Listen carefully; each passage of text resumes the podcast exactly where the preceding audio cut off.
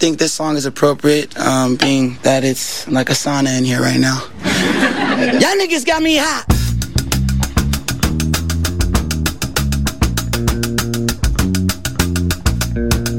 If you know this shit, sing along. Niggas got me hot.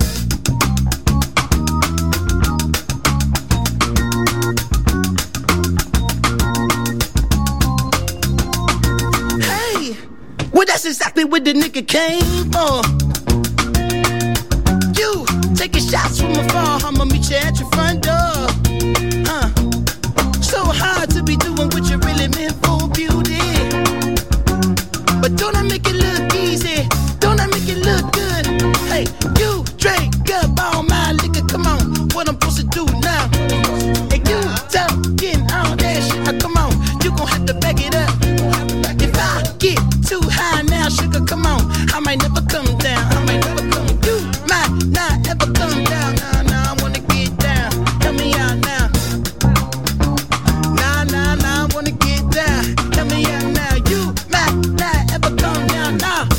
get down. You might never, never come down. It took too long to get this high off the ground. Say, can't beat it, can't beat it, can't beat it, can't beat it with the big bad dough. Can't see it with this pitch black. Put your brains on. Let me take the bitches off. Let me get the full scope.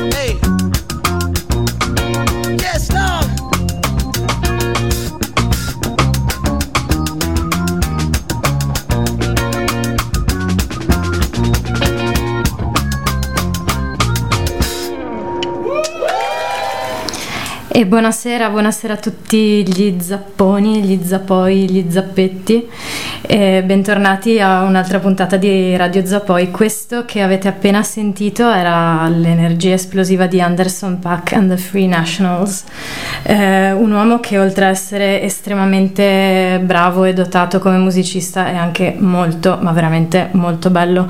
Questo era il Tiny Desk Concert, andatevelo a vedere, lo trovate su, su Google, lo trovate dappertutto, insomma siamo nel 2019, se non siete in grado di trovare un concerto eh, forse dovreste farvi un paio di domande. Bene, eh, questa puntata la voglio dedicare alla stand-up comedy. Eh, questa è una forma d'arte satirica che seguo veramente in modo assiduo da, da parecchi anni. E, beh, intanto dovrei iniziare forse chiedendomi e rispondendo alla domanda cos'è la stand-up comedy. Eh, allora, stand-up vuol dire in piedi, prima di tutto, eh, in inglese. E questa forma di spettacolo presuppone appunto che il comico o la comica si esibisca in piedi, senza travestimenti, senza particolari orpelli, anche se può capitare che alcuni comici facciano ricorso a oggetti di scena che si chiamano props e ne parlerò anche più avanti. Ehm, per chiarezza, Maurizio Crozza, eh, Corrado Guzzanti sono comici molto bravi, ma fanno un genere di comicità diverso, non fanno stand-up comedy. Questo perché la loro comicità si basa principalmente sull'impersonificazione di personaggi, siano essi reali, immaginari, politici e via discorrendo. Eh, la stand-up è un tipo di comicità molto più all'americana. Eh, se vi è mai capitato di vedere un comico in piedi con in mano nient'altro che un microfono in un locale che potrebbe essere un bar o qualcosa di simile, uno speakeasy, luci soffuse. Ecco, quella, quella che avete visto, quella era la stand-up comedy. E, um, un altro elemento, diciamo, caratteristico della stand-up è, ehm, è, è il pubblico l'interazione con il pubblico. Eh, spesso e volentieri il pubblico si, si, inserisce nello spettacolo in modo spontaneo, eh, quando va bene contribuendo alla comicità, eh, ma anche in modo ostile. Sta poi al comico e alla sua bravura gestire la situazione in modo tale che, che non degeneri, diciamo, non tutti ce la fanno. Eh, però è anche questa una delle, una delle, bravure di un comico, è anche, è anche questa, è anche saper tenere testa a un pubblico ostile e alcuni lo fanno davvero, davvero molto bene. Bene, questa puntata è molto speciale per me perché manderò in onda una, un'intervista fatta a un comico di mestre, ma ve ne parlerò subito dopo eh, aver mandato in onda una, un brano degli Alabama 3, Woke Up This Morning. E per chi seguiva i Soprano, questa era la, la sigla, la sigla dei Soprano. And after three days of drinking with Love, I just get an inkling to go on home. So I'm walking down Cold Harbor Lane, head hung low, three or four in the morning.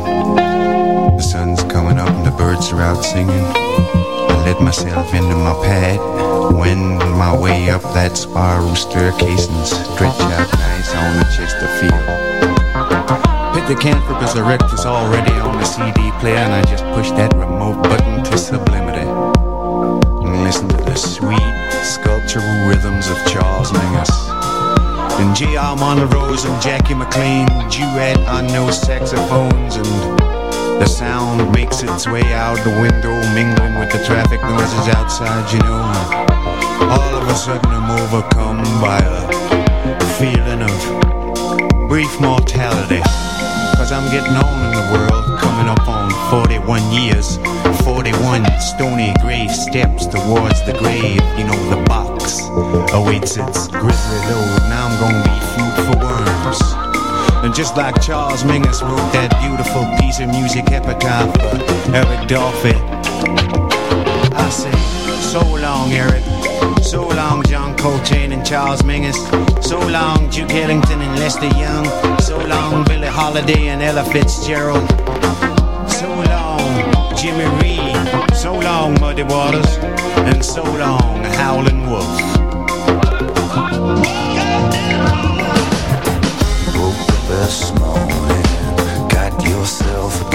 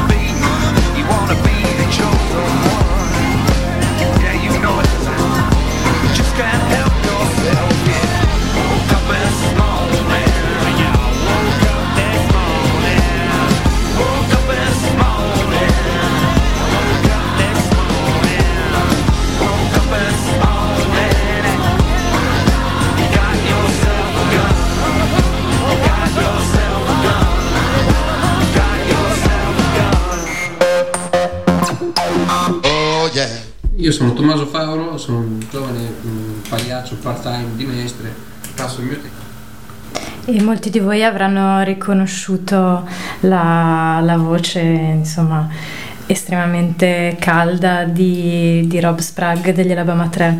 Questo era Woke Up This Morning, eh, tema, sigla ufficiale dei Soprano, un, eh, un un, ehm, una serie tv molto amata dei primi anni 2000. Allora, eh, verso la fine di, questa, di questo brano avete potuto già sentire la, la voce di, di Tommaso Fauro che stava già iniziando. Ecco, prima di mandare in trasmissione la- l'intervista che gli ho fatto, volevo fare una piccola cornice ehm, su, su quest'uomo, su questo uomo, ragazzo giovanissimo. Eh, allora, l'intervista l'abbiamo fatta un paio di mesi fa, e più che intervista è un- una, una conversazione informale fatta nel mio salotto. E, mm, Tommaso Fauro è un comico ancora giovanissimo, ha 22 anni, ma è già molto bravo. Se non lo conoscete, andatevelo a vedere, lo trovate su Comedy Central, su YouTube. E, mm, ha alcuni suoi sketch, eh, in particolar modo quello sulla vita Mestre, hanno causato un po' di polemiche, eh, diciamo per, per usare un eufemismo, specialmente fra i vari cinquantenni eh, che evidentemente non hanno molto da fare nella vita, oltre che a ad insultare un ragazzo che sta cercando di fare carriera, ma comunque eh, tutto questo perché ha osato parlare male di Mestre. Incredibile ma vero, eh, come dice lui, c'è gente che è anche fiera di essere di Mestre, so che sembra pazzesco, ma eh, insomma c'è di tutto in questo mondo. E lui è davvero molto bravo, ha creato un personaggio sul palco che, che è un po' goffo, eh, estremamente autoironico. Un suo sketch è stato intitolato Il fascino discreto dell'inadeguatezza su Comedy Central, un titolo dal mio punto di vista molto azzeccato per, per riassumere un po' la sua verve sul palco, veramente, veramente particolare. Però il bello di Tommaso Fauro eh, è che anche nella vita reale ha sempre la battuta pronta. Eh, ve l'assicuro, Eh, gli viene molto spontaneo, si percepisce che, eh, che è un talento naturale. Io l'ho visto la prima volta al Circolo About, che vi segnalo, è un posto veramente interessante che ha spesso e volentieri delle proposte notevoli, sia a livello musicale che su- sotto altri ambiti. E quella sera facevano una serata di stand-up. Capirete, io che seguo stand-up da veramente tanti anni ormai, sono subito eh, saltata di gioia, finalmente anche qua a Venezia abbiamo lo stand-up. Era uno spettacolo di Luca Ravenna, un altro comico che adesso ha raggiunto una certa notorietà nazionale, e, e apriva al suo spettacolo Tommaso Fauro. Io non, non lo conoscevo, Luca Ravenna l'avevo già sentito, ma comunque in realtà non conoscevo neanche lui. Io più che altro ascolto comici americani o di lingua inglese perché sono loro che hanno più materiale. E- però anche, anche in Italia stanno venendo fuori veramente dei, dei talenti. E poi magari eh, dopo che ho mandato l'intervista ve ne se- segnalerò qualcuno. E, bene, adesso manderò l'intervista, mi scuso con Tommaso per aver pronunciato sempre eh, in modo sbagliato il suo cognome che non è Faoro, come verrebbe da dire a una buona veneta, ma è Fauro.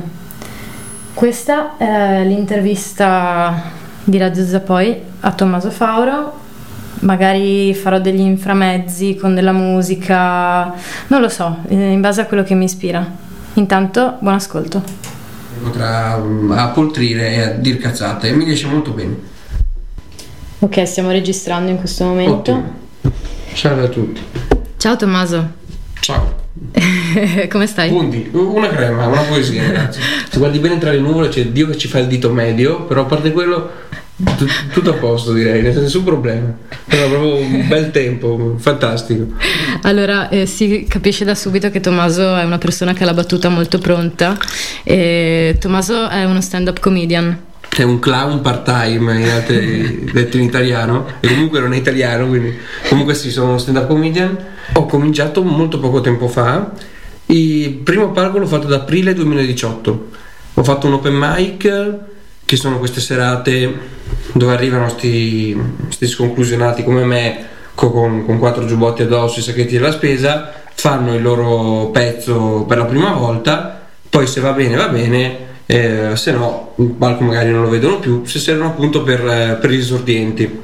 Spesso in queste serate magari ci sono, oppure ci sono comici già rodati che già vanno in giro che decidono di portare i- il pezzo nuovo per provarlo. Io per esempio adesso che un po' che so che faccio mm, sto- sta roba qua, se vado un open mic per provare un pezzo nuovo.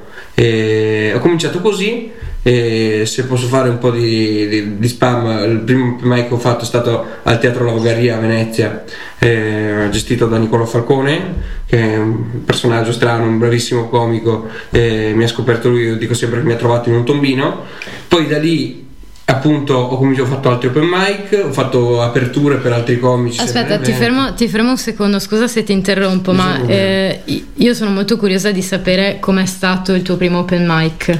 Allora, Perché chiaramente una persona che non ha mai fatto stand up, che magari non so se avessi delle esperienze zero pregresse. teatro, zero radio, zero proprio non sapevo parlare Ok. come tuttora è una caratteristica che mi contraddistingue parlare male, però Quindi è trovarsi su un palco eh, a dover far ridere delle persone, insomma, è ancora più difficile. Quindi eh, cioè, era parecchia e mi, ricor- mi ricordano sempre io me l'ero scordato ma, mm, un ragazzo un comico che, mm, che, che frequento ancora adesso che si chiama Francesco Miletto che era a quella serata lì a quel prim- mio primo open mic e si ricorda sempre questa frase che dissi a lui e a un altro ragazzo eh, quando mi chiesero eh, hai, un po', hai, hai un po' di paura eh? mi vedevano lì tutto agitato io gli ho risposto sì ho l'ansia che mi esce dal culo questa cazzata che ho detto così loro li aveva parti- colpiti particolarmente perché dice che esprime totalmente come ci si sente prima, di- del, prima del primo open mic e, e forse è vero è un po', un po' grafica un po' eh, cruda come immagine però comunque eh, la sensazione è quella nel senso che ti senti proprio eh, da dentro sta, sta- perché non riesci a razionalizzare il fatto che si tratta di 50 anziani e, e- in un teatro sotterraneo colmi di vino e se vai bene vai male non importa a nessuno. Per te è eh, comunque sei tu che ti metti in ridicolo davanti a delle persone che siano 20 o che siano 50.000 che siano paganti o che siano lì per sbaglio eh, non, non- non riesci a farlo questo ragionamento nel secondo prima di Chiaro. salire sul palco Sì, perché c'è comunque un elemento forte di vulnerabilità, come succede a tutti che si mettono in gioco in prima persona e con anche una possibilità alta di che le cose vadano male. Poi questa ansia va scemando col tempo o Allora, o io rimane? continuo, è un problema mio però, eh, io continuo ad avere molta stage fright, che è un termine, parolone inglese per dire scaga, Eh, cioè io continuo ad avere molta paura del palcoscenico, eh, però sono io eh, e soprattutto i miei modi per gestirli, là comunque li sto cercando, li sto trovando. E normalmente sì, andando avanti si, si, Un po' migliora si la cosa. affievolisce, e poi dipende anche dal tipo di serata che stai facendo, Mhm. eh, cioè banalmente nel momento in cui ti pagano eh, o o magari è la serata il tuo nome sul cartellone, cosa che a me non capita ancora, eh, capiterà tra un bel po', eh, è ovvio che hai più, eh, hai più paura perché hai più responsabilità. Quando si tratta di un open mic o di una serata a cast dove sei uno tra sei comici, eh, eh, ma- magari ovviamente si sente meno, ma eh, comunque sì, c'è ancora, e c'è tra i professionisti, c'è tra i grandi nomi che fanno i teatri, eh, c'è, certo, va, va scemando man mano che uno acquisisce mestiere. E com'è, stata, eh, com'è stato il tuo primo open mic? Diresti che è andato bene? È andato, È male? andato, beh, io ho questa storia qua, praticamente il mio primo, la prim- mia prima volta sul palco è stata molto positiva, la seconda è stata una tragedia, la seconda è stata un camion di sassi in testa. E la prima è andata bene, cioè sono andato lì, ho fatto il mio pezzo, delle- ero in un teatro di Venezia appunto, un teatro off e avevo fatto battute su Mestre, quindi un po' avevo giocato in casa, un po' ti piace vincere facile, e, mm, però è andata molto bene. La- come seconda serata, il comico che aveva organizzato sta roba qua, eh, sto Falcone, mi aveva consigliato a un organizzatore di eventi a Conegliano Veneto che mi ha detto guarda c'è una serata di Daniele Fabri che è un altro eh, stand-up comedian, mm, eh, potresti fare l'apertura. Vado lì, io che, che mi credevo il padrone del mondo perché era andata bene sta, sta- sta prima serata, dico boh, scrivo un altro pezzo, cosa che in natura poi mi sono accorto non succede mai, nessuno scrive un pezzo alla settimana, Uno non- eh, i pezzi si fanno una volta, due volte, tre volte finché intanto li rodi. E io invece mi sentivo Cristo in terra, decido di scrivere un altro, ovviamente una cagata pazzesca, è andata malissimo e, e poi è stata tutta un'alternanza, nel senso che magari la terza è andata bene, la quarta è andata male, la quinta è andata male, la sesta e la settima sono andate bene, finché non ti assesti. Così, E quindi diciamo che se la prima è andata bene è stata una botta di culo, però non eh, ho voluto interpretarla come tale, sono andato avanti perché mi sono detto non ho elementi sufficienti per li- deliberare, devo andare avanti e vedere come va. Devo, nel momento in cui avrò tot serate alle spalle potrò dire sono capace o non sono capace. Con due serate di cui una è andata bene e una è andata male sono 0-0 palla al centro, 1-1 palla al centro, quindi insomma sì, la prima è andata bene però non, non- non significava niente, potevo benissimo essere uh, un'eccezione tra 10 serate di cui 9 poi erano andate male. Quindi Sì, poi nella stand-up comedy c'è questa cosa che si chiama bombing, Sì, giusto? sì, che... quando vai eh, che è andare di merda. Esatto, cioè proprio il fenomeno del bombing vuol dire andare molto male e, e immagino, cioè eh, tu sei su un palco, inizi più o meno ad intuire che eh, la tua performance sta, non sta andando per il verso giusto e magari vedi anche le, le reazioni no, delle persone che non sono quelle che dovrebbero, eh, dovrebbero avere, e, cioè quel momento di puro terrore. Terrore assoluto anche E- perché eh, la cosa più brutta è quando magari hai eh, il pezzo si basa su o parte del pezzo si basa su delle reazioni che ti aspetti di avere dal pubblico cioè banalmente eh, questo mi è capitato se una tua battuta o, o un pezzo di un tuo pezzo comincia con voi ridete ma e prima nessuno ha riso, con che faccia dici quella frase? Eh, eh, no, veramente è una situazione terribile perché appunto eh, è più facile eh, andare male, è più facile mm, bombare eh, in, eh, nella stand up che, che in altre, anzi è l'unico caso in cui puoi fare appunto bombing perché rispetto a tutte le altre arti performative perché è l'unica arte performativa in cui hai un responso al momento cioè tu Certo. nella, nella musica, certo la gente, la gente urla, la gente si esalta, ma eh, che il tuo pezzo vada bene o male, e, e la reazione non dipende dalla reazione del pubblico, se sei un musicista, se sei una band. Per il teatro uguale, la gente applaude o, o meno, ma lo sai alla fine quello. E, Sì, non mi ricordo chi aveva detto, beh, se potessimo vedere tutti i disegni di merda di Leonardo da Vinci, forse non avremmo la stessa considerazione di Sì, lui. sì, eh, Eh, non mi ricordo chi è la citazione, però è, è giusta questa cosa qua. Cioè, Cioè, alla fine un artista, esatto, un artista di solito presenta il suo lavoro Dopo- aver- averlo ponderato per chissà quanto Per tempo. stand up non è così perché è, è anche l'unica forma d'arte dove per, eh, per esistere c'è bisogno di un pubblico, cioè non puoi provare in camera tua, lo scrivi in camera tua, ma il pezzo non è tale nel momento in cui non viene fatto di fronte a un pubblico, devi provarlo, lo provi di, di fronte a un pubblico di merda, di fronte a una sagra, di fronte a un pub, ma sempre un pubblico è, cioè un brano musicale, uno può anche pu- mai farlo in, eh, senza mai esibirsi, capito? Può, può semplicemente registrarlo e può diventare una hit anche così, senza mai essere eseguito dal vivo. Per la stand up purtroppo non, eh, non è che posso mm, mettere sul mercato registrazioni io che faccio, cioè non è stand up se no. Certo, Eh, è molto più democratica anche, tra Sì, virgolette, sì. come, come forma d'arte, perché è un'arte dove tra l'altro il pubblico ha spesso e volentieri un suo, un, un suo mm, ruolo, cioè spesso si sente che il pubblico magari interagisca o faccia dei commenti a voce alta Sì. e, e ci sta, ti piace quando succede Allora, o ti dà eh, fastidio? io mm, ci sono varie scuole di pensiero, senso, questa cosa che dici tu si chiama, introduciamo altri paroloni a caso, Eh. si chiama heckling. Eh, gli heckler sono appunto i disturbatori, che sono quelli che interferiscono. Normalmente non capita in realtà molto spesso eh, perché cioè, sono un'anomalia appunto perché il pubblico della stand up dovrebbe stare eh, zitto. C'è un mio, un mio amico che eh, quando presenta le serate spiega un po' la stand up comedy al pubblico dice sempre, eh, questo è sempre Nicola Falcone, dice questa è un po' una chiacchierata tra amici con la differenza che io parlo, voi state zitti e noi non siamo amici.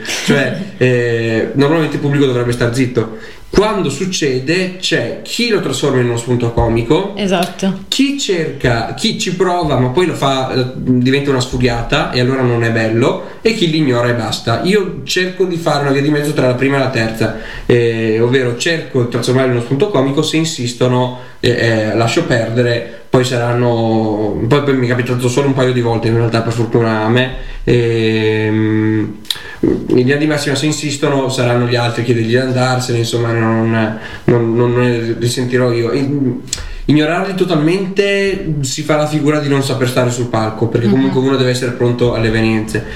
Però io personalmente non sopporto neanche quelli che cominciano ad aggredire eh, direttamente chi, chi- chi interviene, eh, perché se lo fai con una battuta, se lo fai in maniera comica, stai dimostrando che riesci ad adattare le tue skill da, da entertainer anche a un imprevisto. Se semplicemente mandi a cagare uno, se, se- se sei come uno che, ti manda a far culo un tamponamento, cioè la stessa cosa, non, non c'è niente di, di- di bello. Eh, quindi, insomma, se si può ignorare, ignoro, se no cerco di fare la battutina. Non mi cazzo mai sul palco perché non Certo. è il caso, però poi ripeto, è una cosa rara e a me è capitato massimo tre volte. Certo, poi secondo me in Italia è anche più raro che ci Sì, siano gli perché il pubblico è abituato al teatro, è abituato ad altre Esatto, cose. Esatto, insomma, non c'è l'idea che il pubblico debba di fatto interagire Esatto. con, con il comico, appunto noi siamo abituati più ad, un- ad una, meglio, una sì.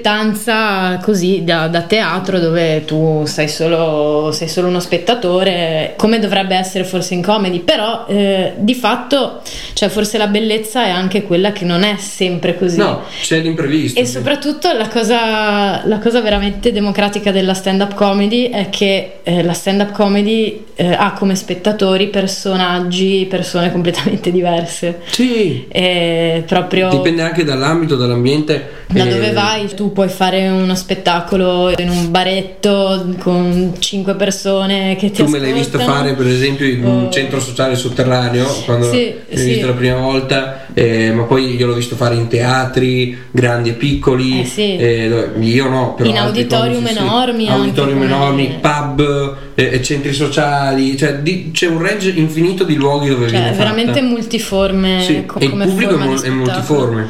E il pubblico è multiforme, infatti volevo arrivare a questo. Nella tua esperienza, qual è il pubblico che, che preferisci avere? Allora, eh, da un punto di vista anagrafico eh, non ho problemi, nel senso che io per esempio mi piace molto citare la cultura pop e allora lì eh, so, sic- ho un range di citazioni che va dagli ultimi, le ultime cazzate di gossip a eh, notizie di vent'anni fa e, e quindi posso tranquillamente, cioè nel momento in cui io in una battuta cito Bombolo, eh, la spalla di Thomas Milian, o uno lo conosce o uno non lo conosce, e poi magari due battute più in là cito Cecilia Rodriguez, mi viene in mente due cazzate che ho in un pezzo. eh, eh, insomma, siccome nessuno, eh, quasi nessuno riuscirà a cogliere tutte magari le, i riferimenti che ho, a me va bene un po' tutto dal punto di vista anagrafico. Dal punto di vista distrazione, non lo so, sociale, chiamala come vuoi, e, mm,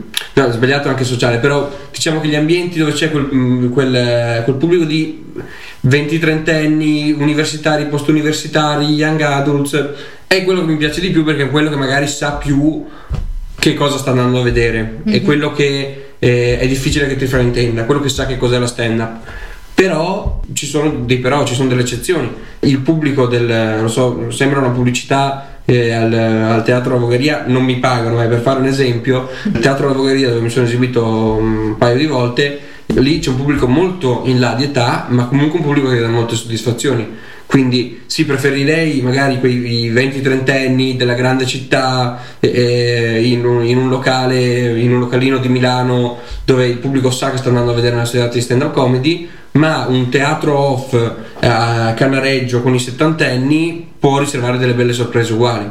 Mm-hmm. Cioè poi eh, dipende da, da, da, mille cose e dipende anche dal tipo di comicità che uno fa. C'è comicità un po' più per tutti, c'è comicità un po' più mirata, eh, insomma, sono, sono, tante cose.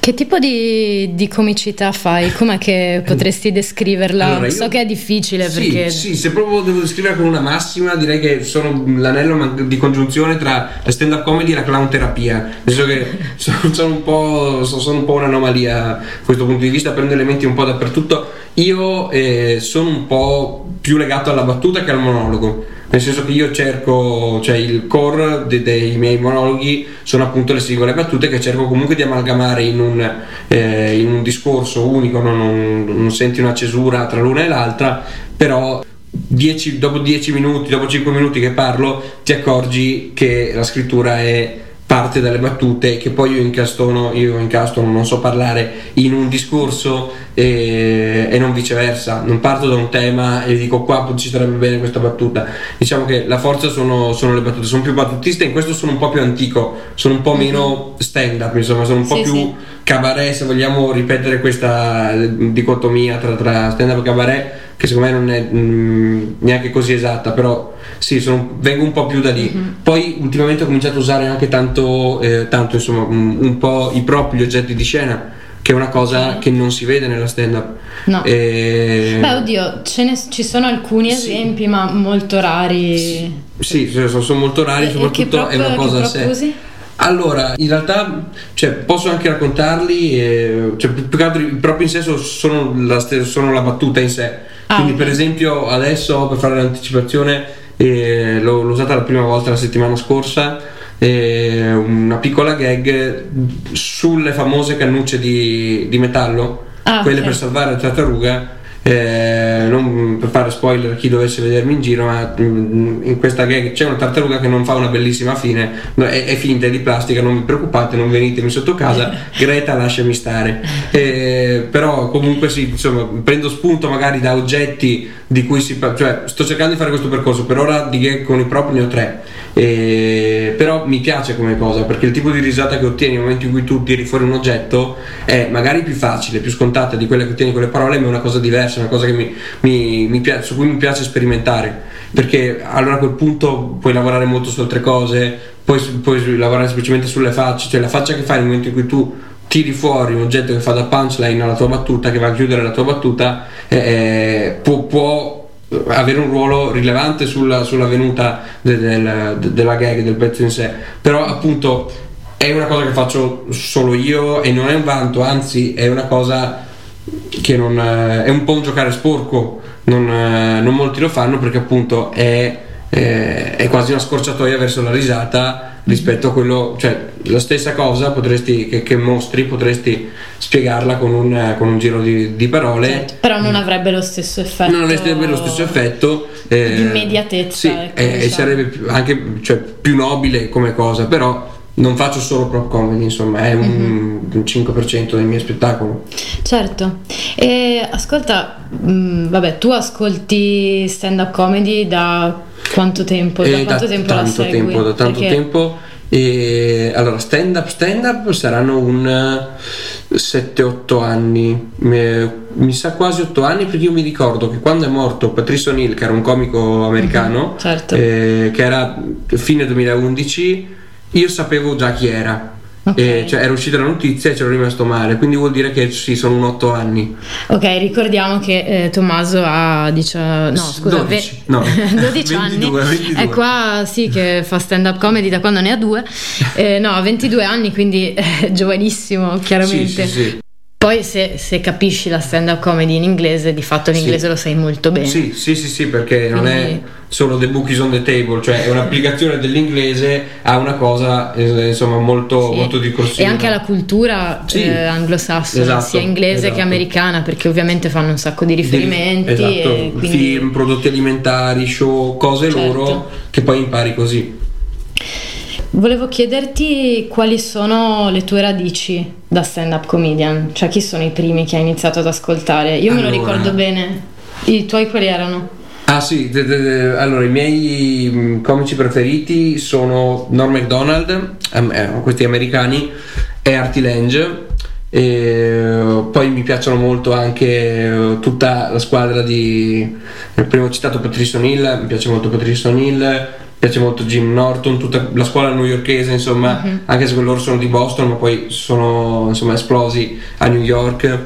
E tutto il, il mondo di comici che girava attorno a un programma radiofonico che si chiamava Opie and Anthony, che adesso è chiuso.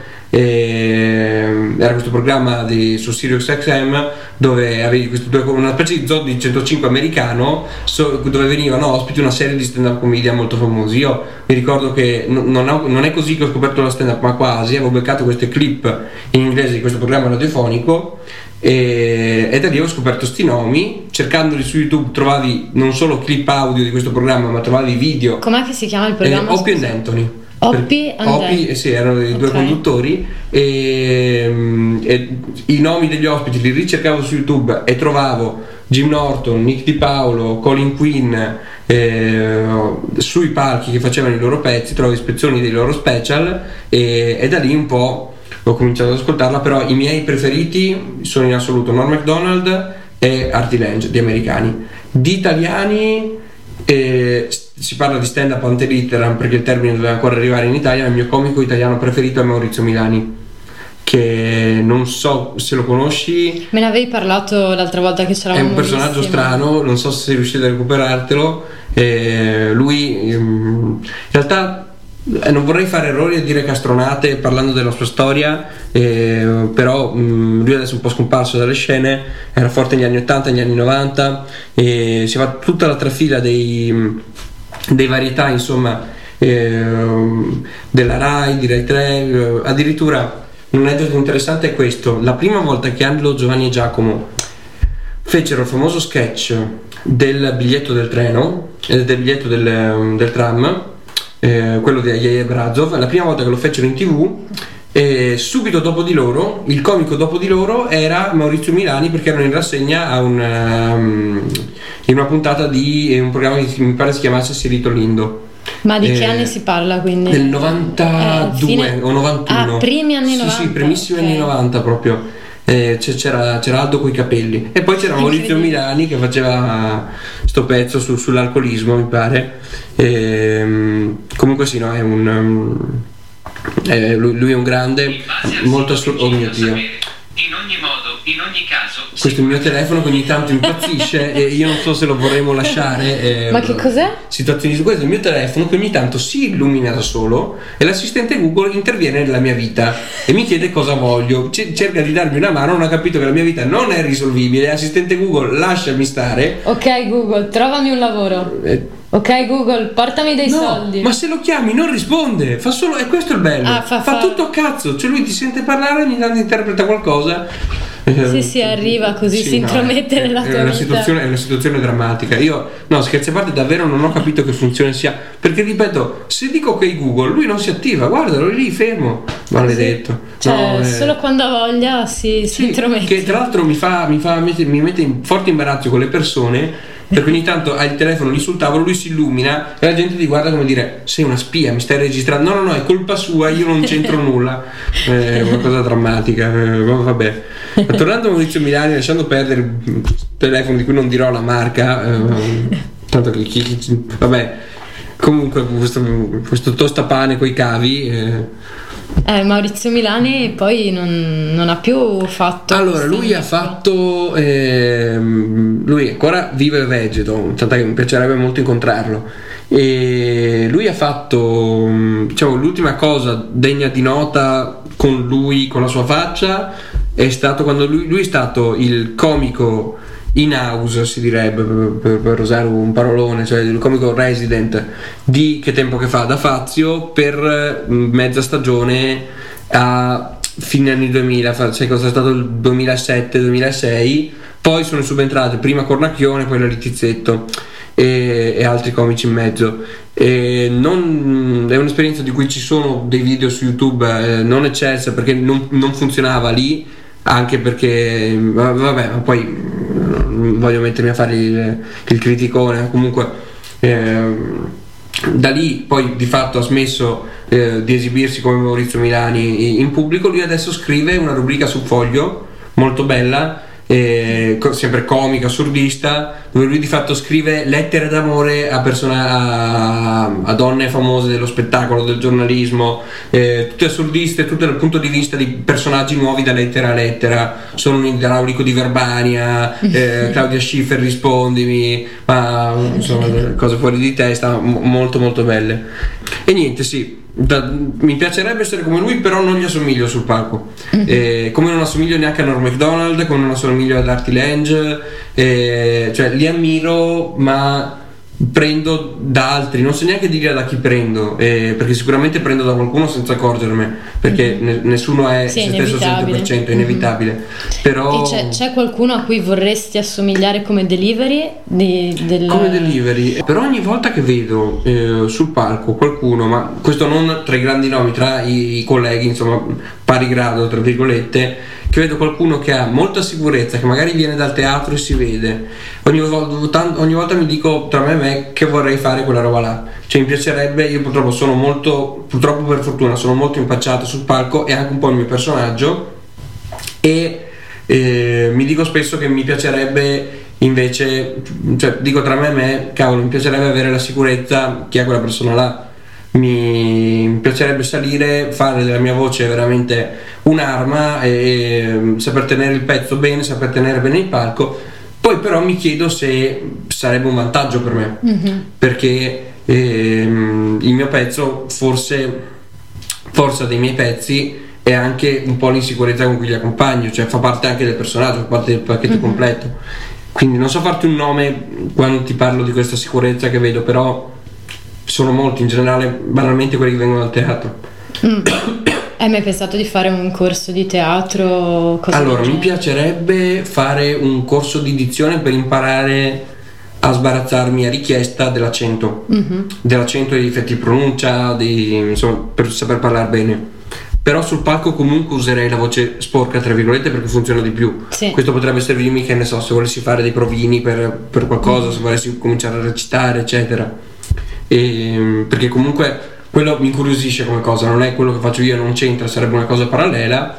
Però Ti, ti, ti incuriosirebbe Una l'idea di partecipare, sì, di, di recitare mi, mi interessa In molto, cioè in un film, una serie tv, anche una roba piccola, insomma, eh, la recitazione mi interessa. Se non si dovesse mai avverare, non è un problema, nel senso che non è un mio sogno, è una curiosità che mi piacerebbe un giorno soddisfare.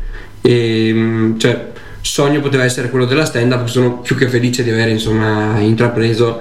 Anche dovesse finire domani, comunque è stata, stata una bella passeggiata, mettiamolo così. Eh, Faccio i corni perché non finisca domani, ma comunque. Sì, tra l'altro adesso tu sei a Roma per eh, buona parte della Sì, tua settimana sono- a registrare un programma che si chiama Battute. Esatto. Va in onda su Rai 2 alle 11 o, o mezzanotte, dipende dal No, palinsesto quattro, sì, Rai. sì, sì. No. Eh, è molto anarchico anche quello. E adesso, vabbè, io non, non ti chiedo di, di fare la spiegazione, la pubblicità di cos'è, ma voglio solo sapere se ti piace, ti piace Allora. questa esperienza che stai facendo. Eh, intanto grazie mille per la pubblicità. Ehm, Dip- dipende, qu- questa domanda fatta adesso la risposta è sì. Poteva essere no qualche settimana fa perché ci sono state, prima ancora che partisse il programma, perché è stata un- una partenza un po' travagliata. E, mm, per riassumere in breve, si tratta di una specie di TG satirico. C'è un conduttore che è Riccardo Rossi, che è quello che parla così, che lancia le notizie, e un branco di, di- di- bestie maestrate, di comici, clown vari, tra cui me, risponde con una battuta. Poi nel programma ci sono tanti altri spazi, ospiti, interpolazioni vari, un casino.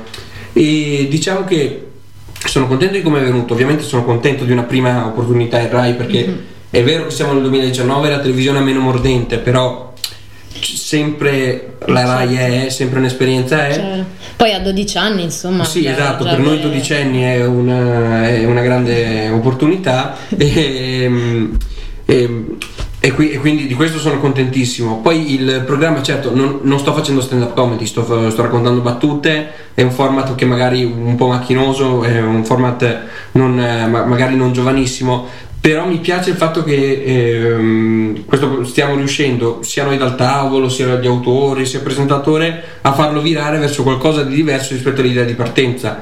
Cioè le battute hanno sì una centralità, però eh, le interazioni tra di noi stanno cominciando a contare sempre di più. Abbiamo cominciato da due settimane alla fine, quindi siamo ancora in, in- molto in fieri. eh, le interazioni con gli ospiti, eh, gag ricorrenti, caos, eh, c'è un nano, insomma, d- tutto ciò che, che esula dalle Sì, battute. il- Iman. Si chiama eh, Iman ACT, eh, adesso ovviamente scherzavo, chiamarlo nano, Eh, perché è sono andato anche inglese? sono andato di È fatto. inglese lui? è, eh, australiano, di Ah, origini australiano, libanesi. ok. No, ho citato lui, ma poi in realtà lui è uno in mezzo a ehm, siamo una quindicina di, di altri comici, eh, perché ovviamente dal punto di vista visivo è l'elemento che colpisce di più in questo programma, ma ehm, cioè, poi anche le gag che gli vengono affidate delle volte, insomma, è stato eh, una coincidenza che il suo arrivo è arrivato un paio di episodi dopo rispetto all'inizio del programma e eh, è coinciso con l'inizio di un po' insomma del, nostro lasciarci andare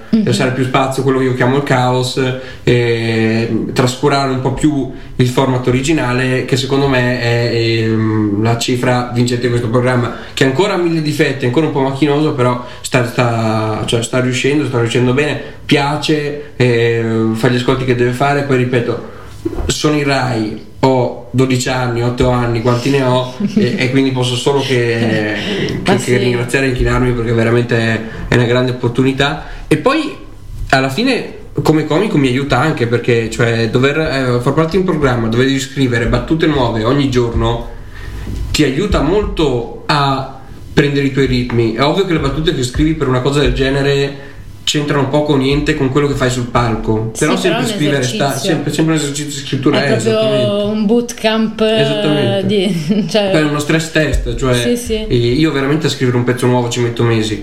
Qua io devo avere um, Ogni 20 giorno. battute eh, ogni mattina. E... Ok, quindi funziona che eh, ogni mattina vengono individuate le notizie che poi verranno Sì, poi- introdotte nel programma e voi, ognuno di voi Ognuno deve di noi trovare... propone delle battute e poi una riunione plenaria, insomma, ci Ok. cioè, decidiamo l'andamento della puntata. Ok, chi dice quale battuta? Quindi tu comunque su ogni, ogni notizia Devo devi comunque scrivere. presentarmi con tot, cioè ci sono 20 argomenti a, a puntata, io devo scrivere dalle 20 battute in su, perché magari ne scrivo anche di più su un Mhm. unico argomento nella speranza che almeno una, insomma, sparando nel mucchio, una la becco. Ehm, comunque sì, no, da questo punto di vista mi aiuta molto. Io per esempio ho fatto un po' di open mic ehm, questa settimana e battute uh, scar- più che altro scardate dal ma per- non per forza perché erano delle cagate mani magari erano anche delle cagate in mani ma scartate magari per questioni di tempo perché appunto siamo 15 del programma e poi le ho potute usare sul palco e, e magari sono anche venute bene quindi eh, è, è- è una palestra è una palestra e Tu queste battute te le scrivi, te le ricordi? io eh, intendi per battute o per la stand up? No, no, per, per la stand up dico. E io sì, io mm, scrivo, io ho un ehm, nell'app del blocco note, nel mio telefono c'è ehm, una pagina che si chiama Blocco Note 5 ed è lì da un anno e mezzo da quando ho cominciato a fare stand up e, e sono è un file con credo 45 pagine di appunti su appunti su appunti. Io quando devo scrivere un pezzo apro questo file qua, apro una pagina Word al computer, mi metto a scrivere e pesco da lì. Nel senso pesco dalle battute che ho notato lì e ehm, creo un discorso, quello che ci metto di nuovo nel scrivere il file Word è appunto la- il collante per, per creare un pezzo omogeneo nel quale poi incastrano queste mm, gemme, gemme in parole, sono- Queste perle questi- inestimabili. Questi ciottoli che, so, che, che pesco da blocco notte 5. E le Ma- battute vengono, cioè ti sembra che ti vengano in modo molto spontaneo, ci devi pensare. Allora, ehm, un po' un po', nel senso che ci sono sia quelle che ti viene la fulminazione allora la annoti, sia quando ti metti lì pensi magari a un tema divertente o un tema curioso, curioso e ti dici qua devo buttarci giù due o tre battute. Io per esempio ho peccato di, insomma, mi sono gettato a capofitto nel mainstream e ultimamente ho scritto un po' di battute su, su ambientalismo e Greta Thunberg e quelle sono nate così, cioè sono nate dal fatto che mi sono detto, boh, qua è ovvio che ci sono, qua i comici ci stanno facendo la fortuna, qua ne parlano tutti, anche troppo,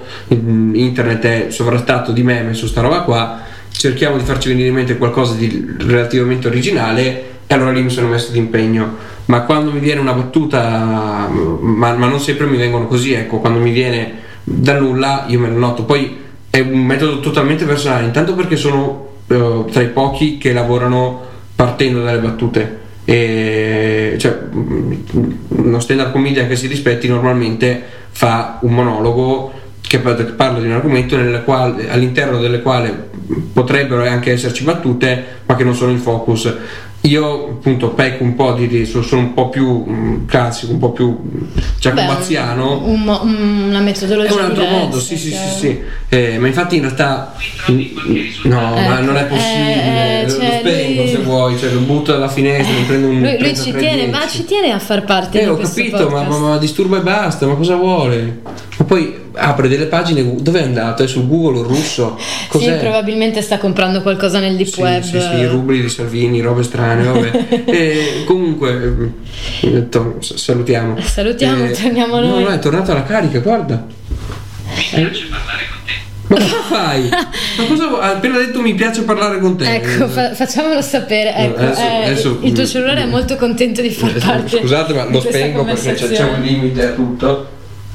Quindi qua andremo a fare, non so, su un taglio. Sicuramente faremo una bella martellata su questo simpatico Ecco. Huawei. Beh, almeno sai che gli piace parlare con te. Sì, ho capito, però è una bestia. Siete davvero amici? Ma poi, poi sta facendo resistenza, non si vuole spegnere. Oh, ne- a- arrivederci. Bene, Allora, Tommaso, tu prima stavi dicendo che mh, eh, ultimamente stai facendo delle battute eh, chiaramente riguardanti le notizie perché appunto stai facendo questo programma e mh, ti capita mai di fare battute politiche o trovi che sia giusto parlare di politica all'interno di uno stand-up? certamente. Ma facendo trasparire chiaramente delle, delle Sì, opinioni. Allora, ehm, io personalmente nei miei pezzi ho il, ed è un difetto secondo me, ho il difetto di cercare più la risata che cercare di far trasparire quello che è il mio pensiero, cioè secondo me un comico deve far ridere perché uno che viene a vedere, più che altro mi medesimo nel, eh, in chi viene a vedere una serata di stand up comedy che è una persona che ha lavorato fino a due ore prima vuole rilassarsi e vuole farsi una risata che non è per forza la risata eh, eh, gratuita, non è per forza la scoreggia di Massimo Boldi in un cinepanettone, però magari tendo di allontanarmi da- da- dai pippotti, da- da- dai discorsi eh, un, po' pesanti, più che altro che non li so fare. Cioè co- ci sono comici che affrontano temi molto seri, ehm, strappandoti sì il sorriso ma facendoti anche di riflettere lo fanno a regola d'arte. Io non sarei in grado, quindi cerco di andare nella direzione opposta. Se fossi capace di fare questo lavoro qua, eh, parlerei come di pari- politica, se fosse più nelle mie corde parlerei come e parlare di politica secondo me è fonda- di politica o di, di- di- di società in generale secondo me è fondamentale eh, far trasferire la propria opinione perché ehm, cioè giocare alla par condicio su un palco non ha senso. Cioè dire rispetto a questo rispetto a quell'altro non ha senso perché vai a sacrificare eh, que- quello che è il bello di, di una disciplina come lo stand up comedy che è eh, esprimere proprio una propria opinione, una propria, non un'opinione, opinione è un po' generico come termine, una propria visione del mondo eh, attraverso un, eh, un monologo che, divertente, assurdo, eh, può avere varie caratteristiche, ma comunque vai a dire alla- a una platea, salve gente, io il mondo lo vivo così e adesso ve lo spiego. Eh, e per farlo devi far trasparire quelle che sono le proprie le tue Certo, ma anche perché comunque ehm, sei un comico, non sei il portavoce del Vaticano, non, sei, non, non Non- devi stare attento a, a non eh, ferire o toccare delle corde Vero. profonde di nessuno.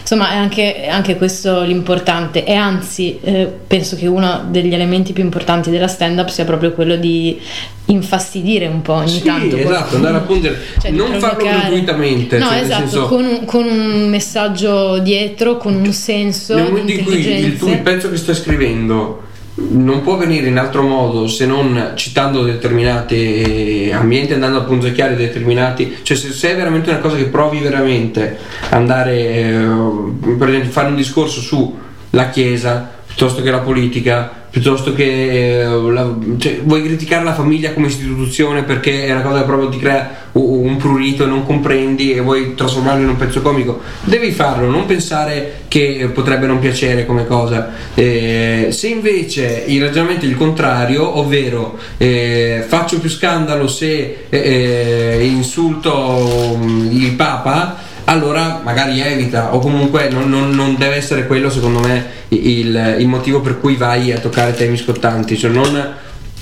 per toccare i temi scottanti e basta non, fine- non deve essere una cosa fine a se stessa Ti capita mai di voler parlare di qualcosa e poi pensare no, cazzo, questa è un po' troppo un po' troppo cattiva oppure forse non dovrei, cioè di autocensurarti? più che autocensurare le maschero queste cose qua nel senso che io faccio in realtà predico bene razzolo male perché di battute scontate su temi delicati cioè battute gratuite su temi delicati ne ho.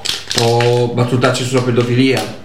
E lì la maschero un po' ed è ovvio che non, non- non- non faccio apologia della pedofilia nei miei pezzi ma eh, fa ridere perché è una cosa che non ti aspetti può scatenare la risata perché è una cosa che non ti aspetti e, e allora lì però cerco di mascherarlo un po', cerco di non nominare mai direttamente le cose, ognuno ha i, suoi modi per cercare insomma di non, eh, di non urtare nessuno anche toccando temi molto delicati. Eh, autocensura sì, ogni tanto, ogni tanto mi capita, ma non perché dico ah questa vorrei tanto farla ma c'è il rischio che qualcuno si arrabbia, perché dico questa non vale la pena perché è talmente volgare che non, non fa più ridere, capito? Non, eh, In Rai vi hanno parlato di, insomma, di alcune Sì, cose di sì, cui che non sì. potete dire. In Rai, allora non c'è la regola della par condicio fuori dalla stagione, dalla, Certo. come si dice, dalla campagna elettorale, però eh, c- c'è comunque come tacito accordo non scritto, si cerca di non fare, per esempio questa è una puntata, è un programma che va ad episodi, si, si cerca di non fare un episodio dove eh, tutte le battute politiche, e sono tante visto che è un programma di attualità, eh, siano contro un'unica parte politica, ma come per buon senso, insomma, Sì, più che altro. certo. No, grossa censura non c'è, certo si cerca di, essere, ma io la capisco anche perché non, non possiamo far finta che eh, la televisione e il, il pub da Mariolino siano la stessa cosa.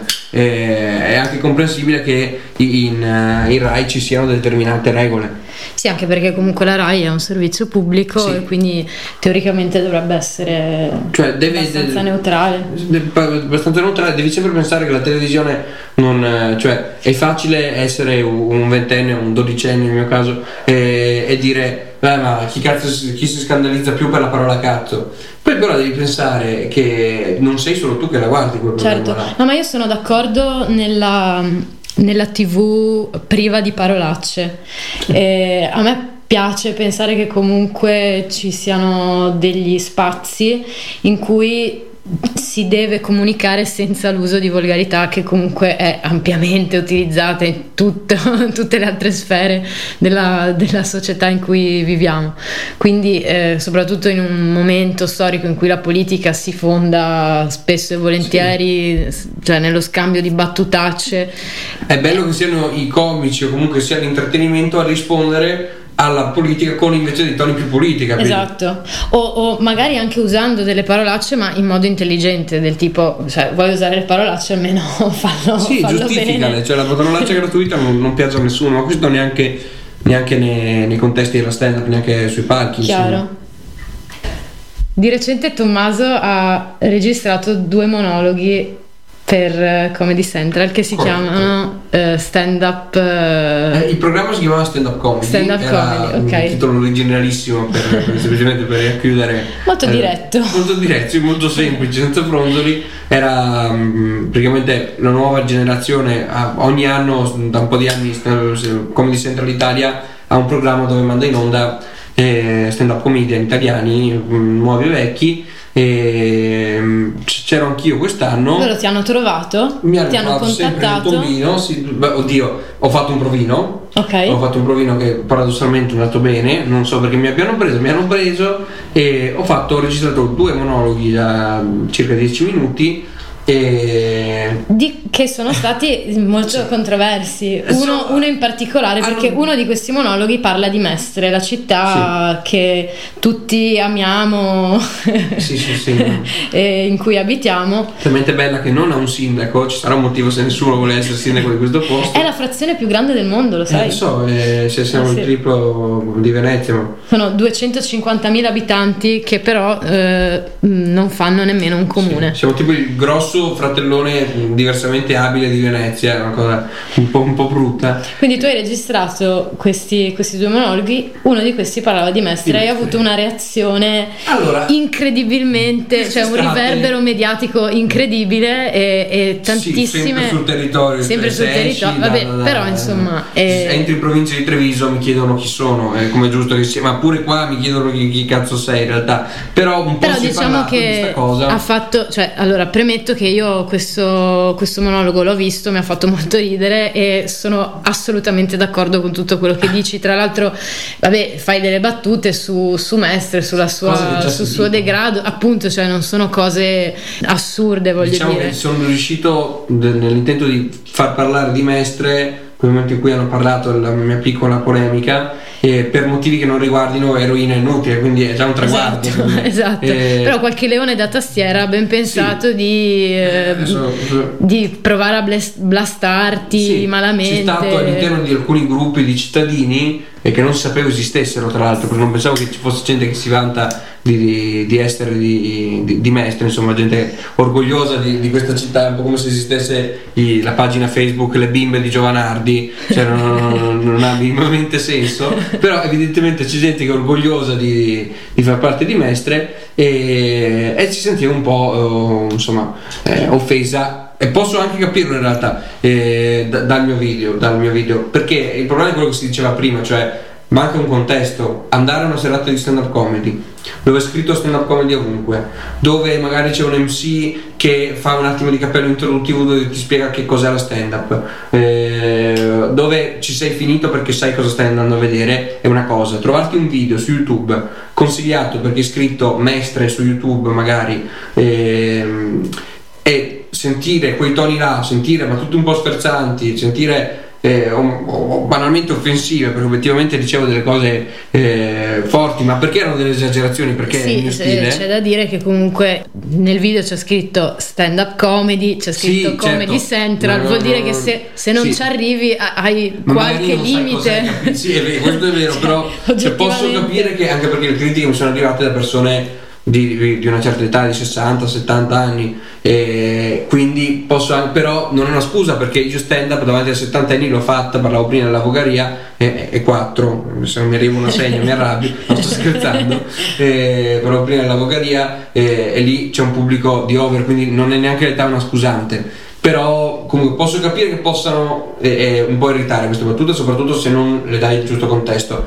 Da qui a minacciare querela che era quello che era successo eh, ce ne passa poi in realtà io sono l'ultimo che, che si è preoccupato a preoccuparsi per, ad essersi preoccupato per questa cosa qua perché gli- banalmente gli estremi per una querela non c'erano. Cioè, che No, reato ma poi la, la gente usa questa parola querela che Sì, non sa neanche cosa neanche vuol dire. dire, cioè, eh, voglio vedere chi è che si prende la responsabilità di tempo e denaro per effettivamente Esatto. andare a denunciare eh, Tommaso L'ultimo Faoro degli scemi che, che parla, male, che Sì, parla sì. male di Mestre, cioè insomma eh, è vestito una chiaramente una cuscino, con una camicia a quadri improponibile, sudato. Ecco, allora ti faccio, visto che hai introdotto questo, questo argomento, ti faccio una domanda sulla tua- sul tuo modo di vestirti, Sì. perché io ti ho sempre visto, per carità non è che ci siamo visti troppe volte, però ti ho sempre visto con queste camicie di flanella a quadri.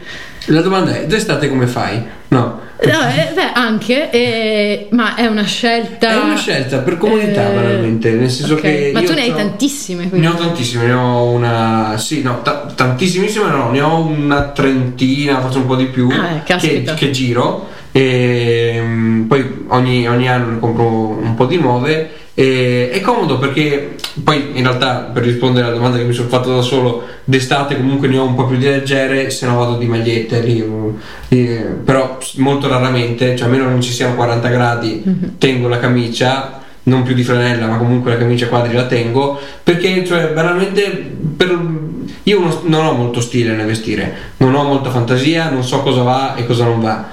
Ho trovato questo abbinamento che è pantalone col tascone, New Balance e, e camicia quadri.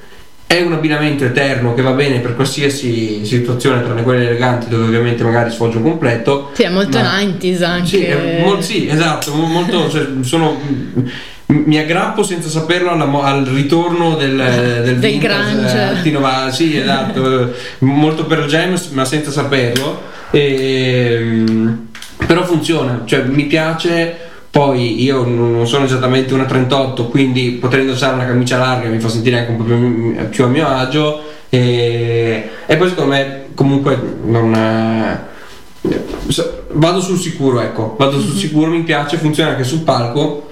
Sì, perché infatti eh, sul palco Tommaso io ti ho visto sempre vestito sì.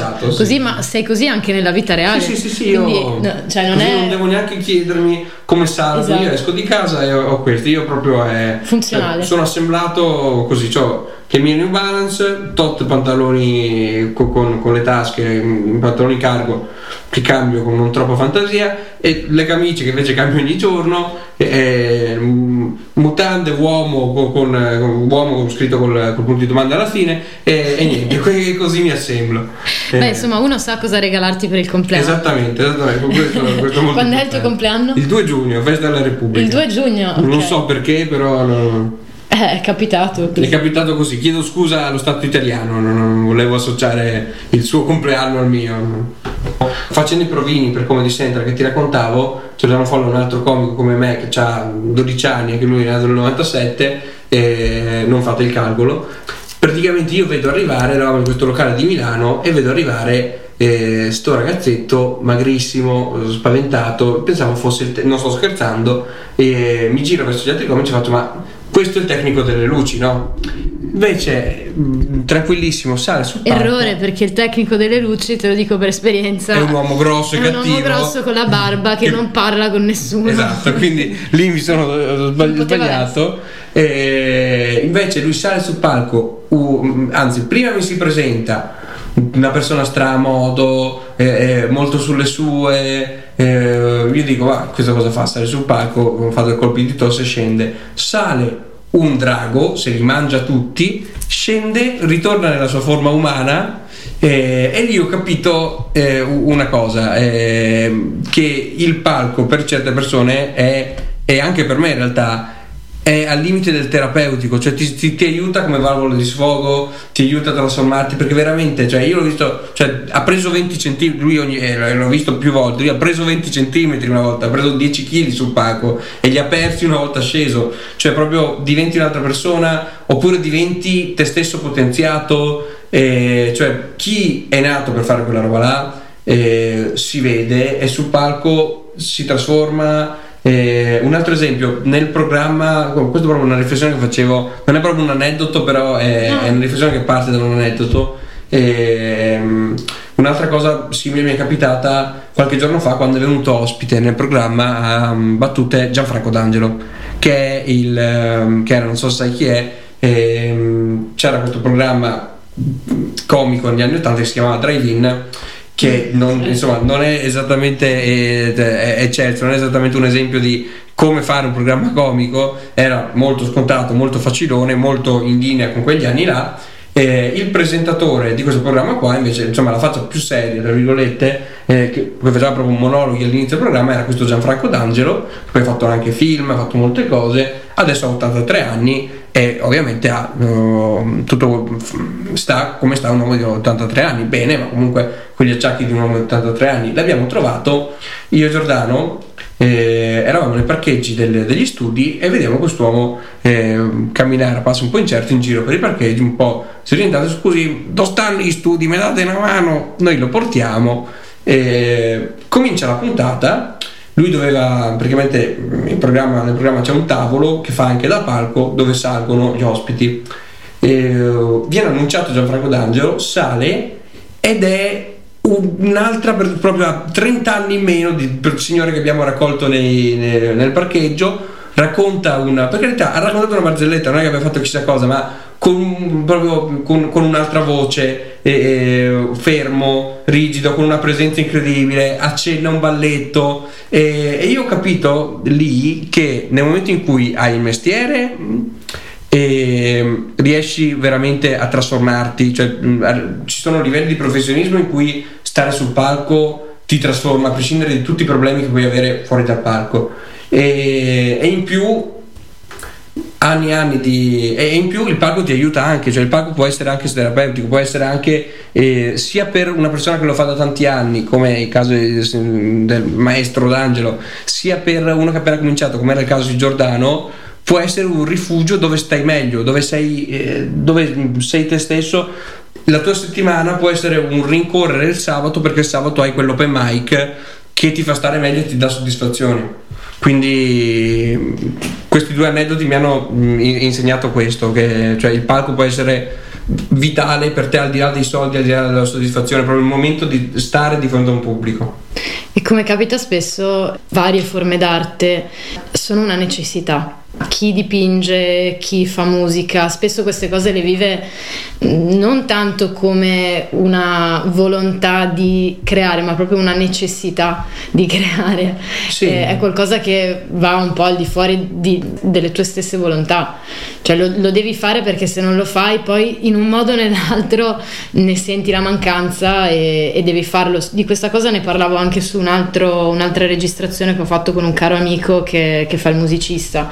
Cioè di come lui mh, non ha scelto questa cosa, eh, lo deve fare e basta. Tu senti questa necessità. Un po', nel mio caso un po' diverso, ovvero sento la necessità di fare questo perché non so fare altro, però eh, sì, comunque eh, c'è anche questo, nel senso c'è il... eh, io me, me- me la sento dentro questa cosa qua, mi, mi piace far ridere, mi piace parlare sul palco, ho un po' di problema con la paura del palcoscenico, ma comunque eh, è più debole della voglia di stare là, della voglia di stare eh, davanti al pubblico. Una serata che va, nel momento in cui sono sul palco, la vivo con una serenità fantastica, cioè ho una sensazione. Ci sono, penso che anche a livello proprio chimico ci siano dei livelli di serotonina a, a palla nel momento in cui tu sei, sei là.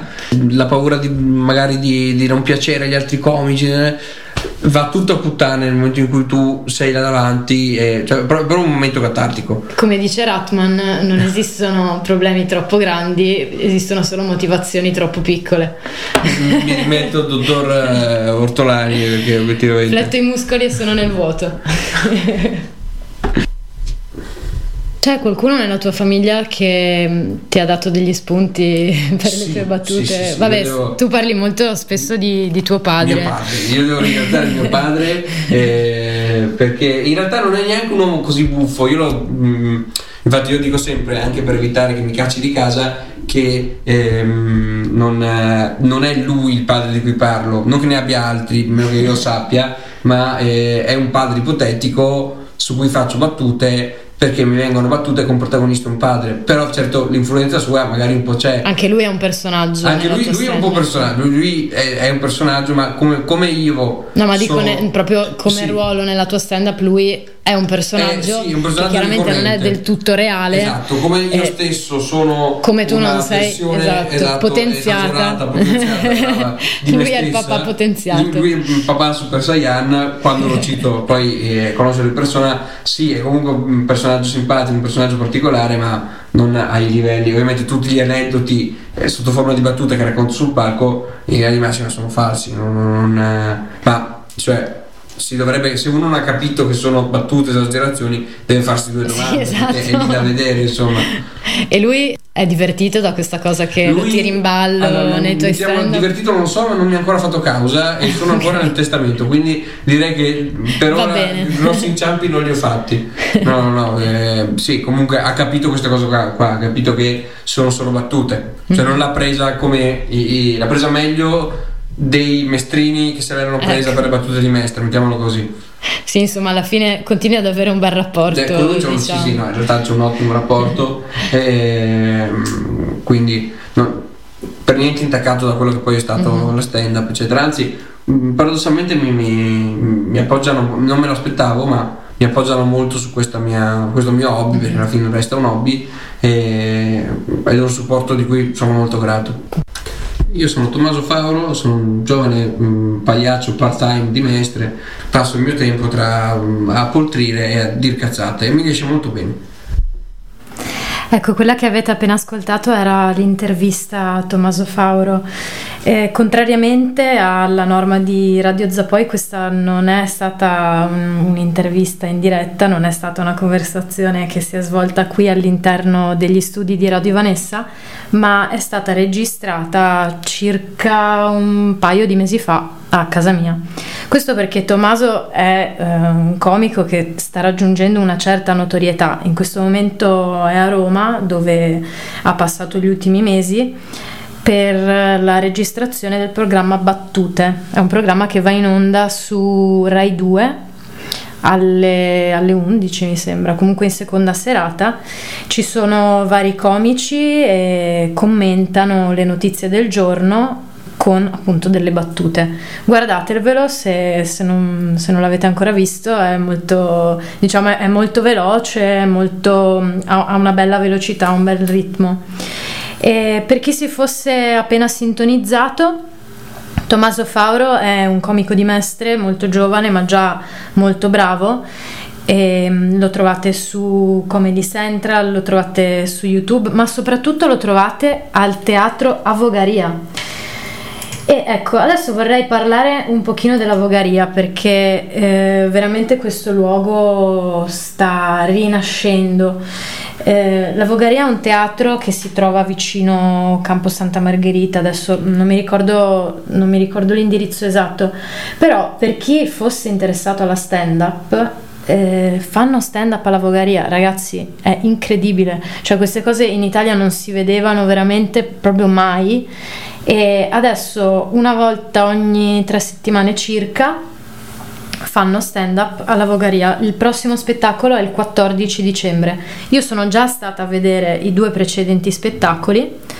Uno è stato questo sabato con eh, Valerio Lundini, eh, comico che non conoscevo, molto molto divertente. Eh, è un comico che si basa molto su dei- degli effetti un po' demenziali, un po' surreali, ma veramente tante cose, tanto- tantissime cose sono, sono geniali. Ehm, io ve lo consiglio, Valerio Lundini. Ha dei parossismi, diciamo che utilizza questi parossismi, queste, queste parabole, queste esagerazioni per sviluppare una comicità che poi alla fine eh, risulta sottile, diciamo, nella sua genialità. Valerio Lundini è molto bravo, è aperto da Yoko Yamada che ha fatto una decina di minuti purtroppo perché mi era, mi era veramente piaciuta una ragazza qua di, di Venezia di, di origini no scusate eh, lei è di Brescia metà giapponese insomma una ragazza veramente brava anche lei e finalmente si, vede, si vedono anche più donne nella stand up allora il prossimo spettacolo Vogari- alla Vogaria è il 14 dicembre con Valerio Airò e Edua- Edoardo Conforto. Scusate se eh, ci ho messo un po' a leggerlo, ma eh, evidentemente non, non mi trovavo bene a leggere il cognome. E mi raccomando, prenotatevi, dovete mandare una mail a avogaria-gmail.com ripeto, avogaria-gmail.com per prenotare i posti. Questo perché il teatro è eh, molto, molto frequentato ed è anche molto piccolo. Chi conosce l'avogaria insomma sa che ha degli spazi molto limitati. Le proposte sono sempre molto interessanti, molto belle, quindi vi consiglio veramente di informarvi. E, e poi è bello perché arrivi, ti vedi il tuo spettacolo, di solito sono sempre alle 9 e poi vai a mangiare e a bere insieme a tutti quanti, a tutti gli altri dell'audience, ai comici, agli attori, si mangia insieme, si parla, insomma si crea proprio una bella situazione di convivialità. Bene, spezzerei ora con eh, un brano di Tyler the Creator. Questo è, attenzione, è, Tyler è il leader del collettivo uh, hip hop alternativo Odd Future. Ha già vinto tre Grammy Award, Award tre Grammy Award sono veramente tanti eh, come migliore album rap e come migliore album in generale è un ragazzo veramente pieno di talento Tyler the Creator.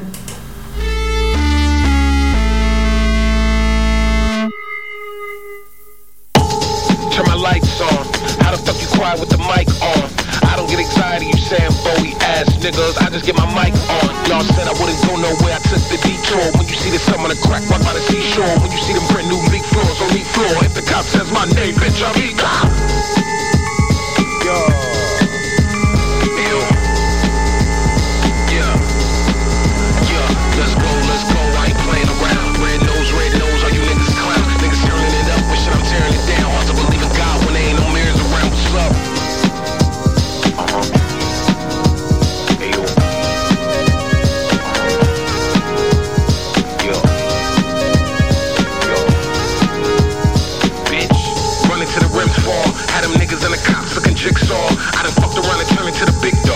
Get caught, get caught. Bitch, I think nah. Yeah. New suit, new boots. Same niggas like what? Lukewarm ass niggas always wanna talk. I'm hot, I'm heat to the core like earth. Don't touch, don't go. Niggas might get fucked.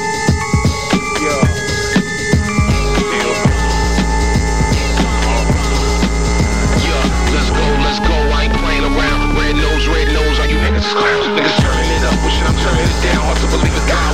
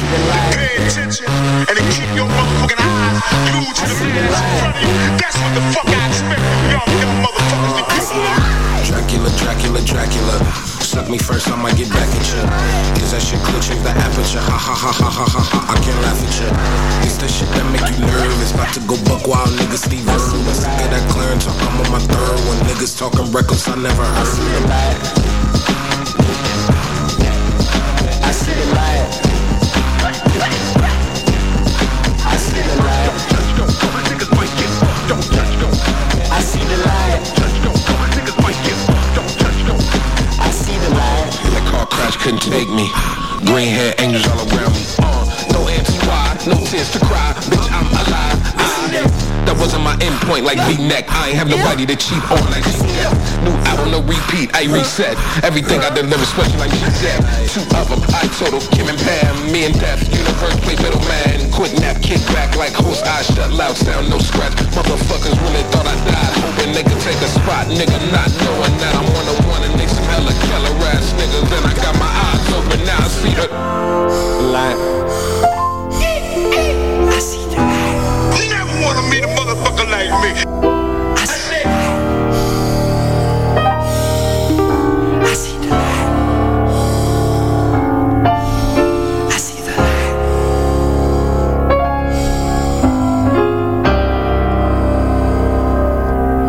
Know what's harder, letting go or just being okay with. Ed ecco qua di nuovo in diretta, è arrivato qui con me anche Alberto Cancian. Ciao Alberto. Ciao, ciao Beatrice, ciao a tutti gli amici, le amiche, ascoltatori e ascoltatrici di Radio Zappoi.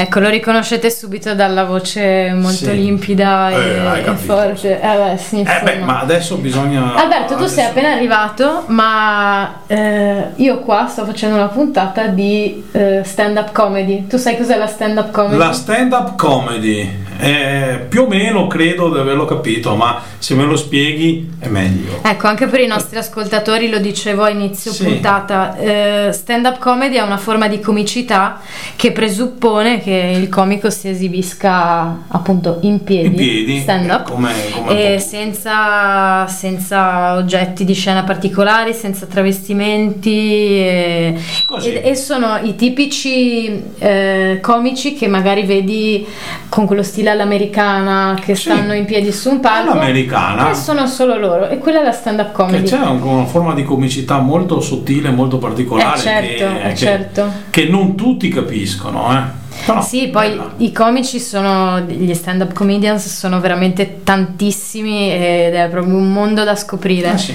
In questa puntata io ho mandato in onda un'intervista che ho fatto a uno stand up comedian mestrino, Di qua, perfetto, nostrano. dalle nostre parti. E si chiama Tommaso Fauro. Ciao Tommaso. Ti consiglio di andartelo Ma a dopo vedere. io, guarda, eh, ne approfitto per, che, e anche, lo ricordo anche agli amici e le amiche da casa, che tutto quello che stiamo dicendo adesso lo potrete riascoltare eh, dove, Beatrice? Nel tuo... su www.radiozapoi.com Sì. oppure anche su Spotify. Eppure su Spotify. Pensa a te, Radio Zappoi sempre. Radio Zapoi, anche Quindi allora non, ave- non avete scuse, quindi io adesso quando arrivo a casa aspetto che la puntata sia pronta e me l'ascolto tranquillamente e prima di Esatto. andare a letto Bravo. mi ascolto bravo. la nostra Beatrice. Stavo anche parlando prima del teatro a Vogaria, lo conosci? Eh, come no? Ecco, allora saprai benissimo che iniziano a fare degli spettacoli di stand-up comedy ogni tre sabati, quindi una volta ogni tre Eh. settimane. Bisogna andare. Eh sì, io sono stata a, entrambi gli spettacoli che hanno fatto finora e mi sono piaciuti un sacco, ma poi soprattutto mi è piaciuto il fatto che loro siano in grado di creare un, un bellissimo senso di convivialità dopo lo spettacolo perché si va tutti quanti a mangiare e a bere insieme. E sta roba so che non, non può non piacerti. Come faremo de- alla fine della puntata io e te che andiamo qui fuori a farci due birre. Ecco. Giustamente. eh sì, eh sì, ma perché c'è una festa, no? Sì, sì, c'è un, un compleanno, un compleanno di, Ah, di chi? Il nostro Michele, che sicuramente si sarà ascoltando. Tanti auguri, Michele. Tanti auguri Michele. Ci vediamo tanti dopo. auguri. Dopo, mi raccomando, eh. Intanto Michele ti mando Aretha Franklin visto che è il tuo compleanno, Direi. te la sei meritata. Eh beh, sì. eh.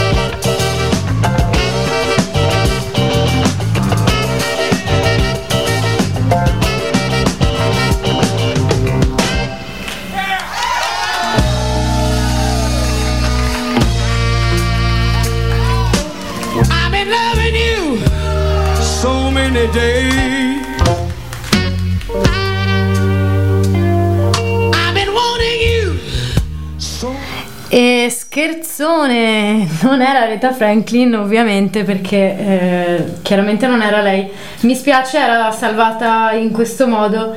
Vabbè, Chissà, ma non ha importanza, era. Forse, era- forse era Janis Joplin, non Però so, l'abbiamo, dalla ballato lo ste- però l'abbiamo ballata lo stesso. L'abbiamo ballata lo stesso, Quindi, esatto. e quindi dava bene tutto. Va bene così. Eh, allora, per tornare in tema, nel tema di oggi, io vorrei citare qualche comico che, visto che magari qualcuno ci ascolta, è stato incuriosito, vuole andarsi a vedere qualche comico. Purtroppo io conosco per la stragrande maggioranza solo comici in lingua inglese perché diciamo che sono, sono loro che hanno una produzione Eh, sì. maggiore.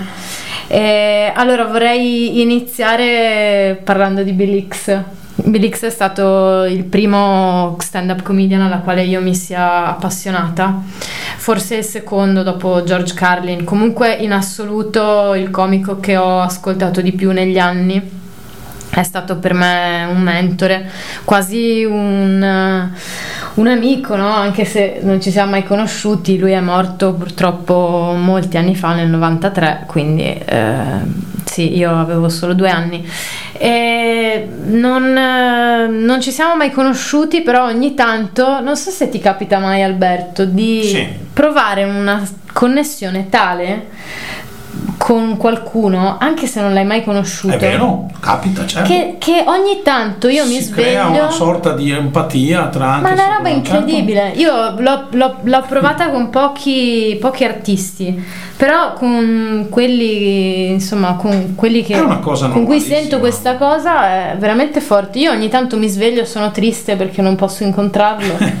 cioè, pensa Ma te. questo dimostra anche una tua forza interiore, una tua certa sensibilità e magari in tanti dei tuoi pensieri, dei tuoi valori ti ci riconosci in quello di altri È e crei una sorta appunto di, di- di- di empatia e alla fine ti sembra quasi di eh, dialogare con la mente con queste persone, ma è vero, è una cosa normalissima. Eh sì, sì, io se devo pensare, lui mi ha influenzato tantissimo col suo Certo. pensiero, poi manderò anche degli estratti suoi. Poi magari lo conosci di persona, magari cambi. Eh, chissà. Chissà, perché Chissà. magari... eh, Ma non lo so, io penso che lui fosse. Mi piace soprattutto perché è sempre rimasto molto autentico, Certo. molto puro, molto veramente. senza compromessi, senza compromesso alcuno. È quello che mi piace molto Va di lui. benissimo. Un altro è Doug Stanhope, eh, mordente, sferzante, cattivo, però anche lui molto molto bravo. Eh, lui anzi è ancora vivente, fa, fa podcast, fa, fa dei- degli special ancora su, eh, su Comedy Central, anche lui, su Just for Laughs, su This is Not Happening, ve lo, ve lo segnalo, questo è uno dei miei preferiti eh, programmi di stand-up. E eh, vabbè, Doug Stanhope ha un nome, è una leggenda, diciamo che è il Mm. comico dei comici, loro, loro lo chiamano così, è molto... è bello cattivello. Ma che cosa che ti colpisce di più de- de- de- dei comici, chiamiamoli all'americana, ecco, chiamiamolo così. Eh, ma allora, in generale mi colpisce di più il fatto che spesso e volentieri loro hanno, sem- hanno un messaggio, non tutti, ma Mm. alcuni hanno un messaggio nella loro comicità e questa è la cosa che, che più mi affascina. Cioè i comici che sono in grado di comunicare qualcosa che sta molto, gli sta molto a cuore, ma farlo in un modo ironico e mm, che, che ti fa ridere, ma che ti fa anche pensare, no? Certo. Quindi questa è la particolarità della stand-up comedy che, che secondo me è molto interessante e la rende superiore per certi versi alla- all'altro tipo di comicità che comunque mi fa ridere perché tipo Guzzanti a me fa svolare proprio mi, mi piace tantissimo quando fa Funari quando fa Guzzanti, sì. quando fa Padre Pizzarro no, insomma Ce ne sono molti qui in Italia. sì, anche Crozza è molto. Crozza è, Crozza è bravissimo. Adesso che, che se ne dica di Crozza, Crozza tecnicamente è bravissimo Cioè, perché diciamo fa di tutto. tende- Crozza canta, Sì. fa tutto Crozza, è veramente bravo. E un altro che mi fa ridere, forse ti piacerebbe, che fa stand up comedy lui però. Sì, Eh, si chiama Maurizio Battista. sì. Lo conosci, no? Eh, sì. Eh, è un bel romanaccio. Lui Io l'ho però, visto anche live. Diciamo che eh, ride sui drammi di Roma, soprattutto Sì, e sì, dei molto- romani, è molto e dei romano, meriti, eh, sì. modi Eh, dei sì. romani che a me sono simpaticissimi, tra parentesi. Quindi a parte che a Roma si va anche presto, perché anche, anche, anche Verdone è cominciato un po' così, insomma. Dopo si è buttato al cinema e vabbè. Ma un po' tutti cominciano da queste sale di teatro semideserte. Sì, diciamo che il limite appunto dei romani è che mh, spesso Roma è così grande, è così completa che gli sembra che ci sia solo Roma al mondo. Io ci ho vissuto quattro anni, effettivamente ti senti un po' eh, sommerso dalla romanità e, e quasi ti sembra che tutto il resto sia, un- sia tutto provincia, cioè che il mondo sia Roma e tutto il resto sia provincia. Eh, però sì, è simpatico, dai, Sì. Maurizio Battista, mi fa No, simpaticissimo, sempre ha fatto ridere. Ehm, bene, mandiamo una canzone, cosa ne dici Alberto? Ma eh, io direi proprio di sì, direi. È l'ora, eh. Questo qua è l'ora. Allora, è l'ora, è l'ora, è l'ora, è l'ora.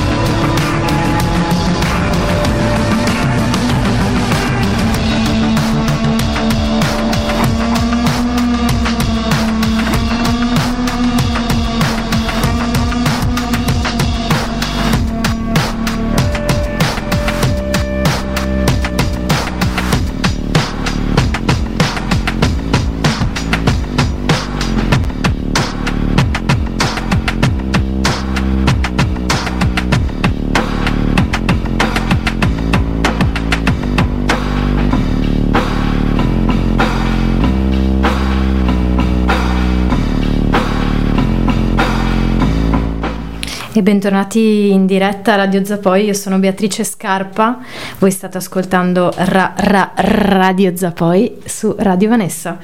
E vorrei ricordare a tutti il numero per scriverci è il 338 8918 719, ripeto 338 89 719. Ecco, ci tenevo a fare questa puntata sulla stand up perché penso che mm, tutti dovrebbero seguire la stand up. Questo perché eh, gli stand up comedian sono fra pochiss- le pochissime figure che ancora rimangono in questa società che non hanno, non hanno paura di dire certe cose, questo perché rimangono sempre indipendenti e, e poi le cose, le critiche, è anche più bello farle se fanno ridere, no? Perché se se devi criticare qualcuno, a questo punto è meglio farlo in modo intelligente. Gli, gli, strilloni, le persone che insultano, hanno un po' stufato, no? Non, non credete? Io vedo in giro solo gente che si parla sopra. Ogni tanto provo a seguire qualche dibattito politico, ma è una roba veramente insopportabile tutti che si parlano sopra, che si urlano dietro, ma quanto meglio sarebbe se ci fossero delle menti lucide, veloci e brillanti che si fanno battute, no? Non lo so, io metterei il senso dell'ironia come un, un, una sorta di caratteristica fondamentale per fare politica. Lo so che magari non è proprio l'opinione più popolare che esista, però scusate, ma qua stiamo veramente finendo male. Intanto mando i Primal Scream e dopo i Primal Scream che spero tutti abbiate già ascoltato ehm, ascolteremo un po' di Bill Hicks.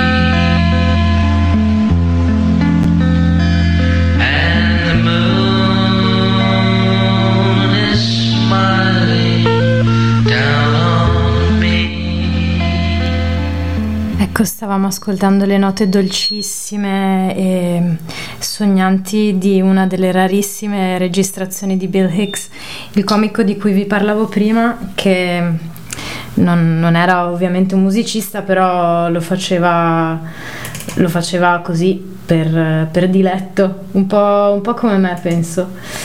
E, bene, prima di salutarvi vorrei leggervi un, eh, un passo tratto dall'ultimo special di Bill Hicks eh, del 1992 al Dominion Theatre di Londra.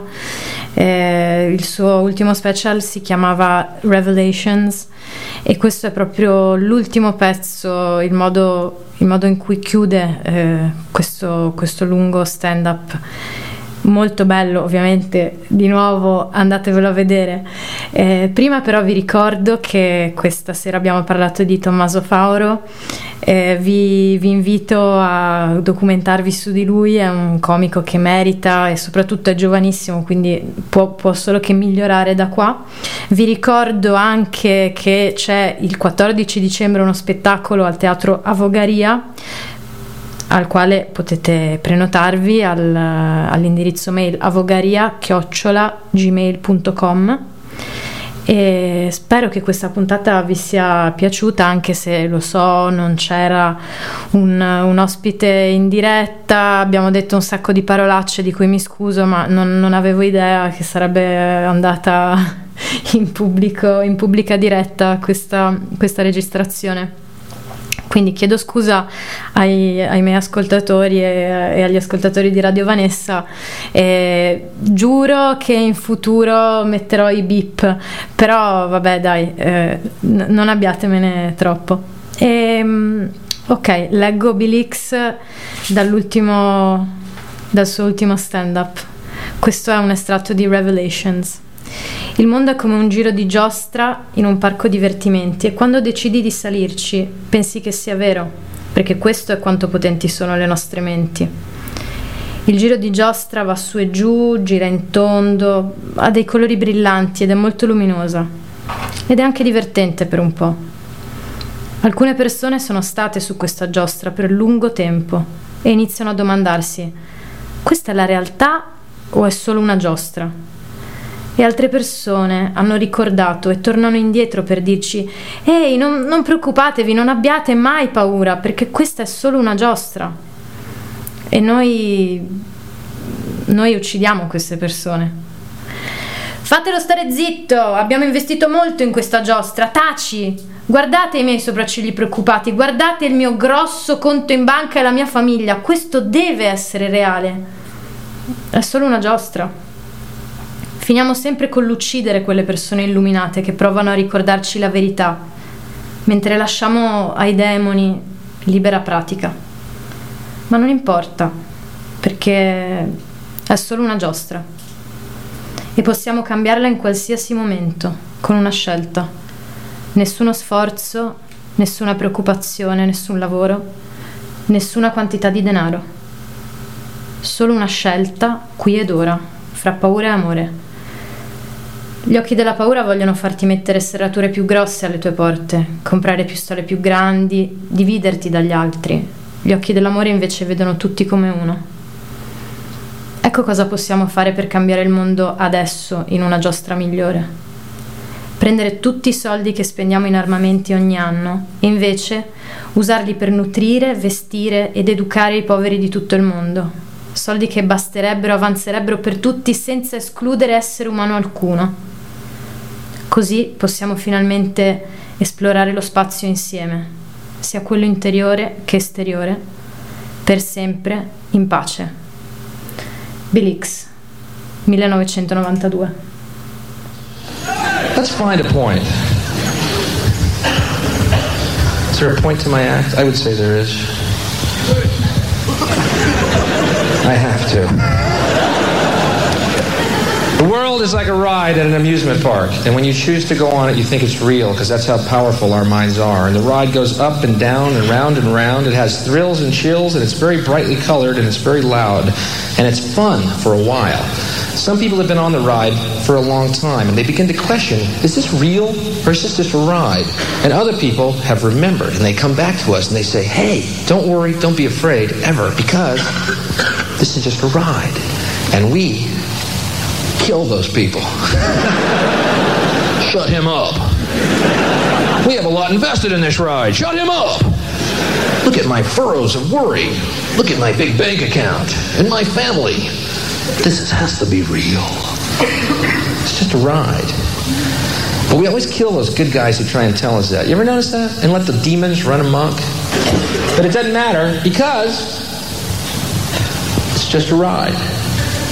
And we can change it anytime we want. It's only a choice. No effort, no work, no job, no savings of money. A choice right now between fear and love. The eyes of fear want you to put bigger locks on your door, buy guns, close yourself off. The eyes of love instead see all of us as one. Here's what we can do to change the world right now to a better ride. Take all that money we spend on weapons and defense each year and instead spend it feeding, clothing, and educating the poor of the world, which it would many times over, not one human being excluded, and we can explore space together, both inner and outer, forever in peace. Thank you very much. You've been great. I hope you enjoyed it. Io sono Beatrice Scarpa e voi avete appena ascoltato Radio Zapoi. Grazie a tutti, ci sentiamo martedì prossimo, sempre alle 16. February 20th, 1990.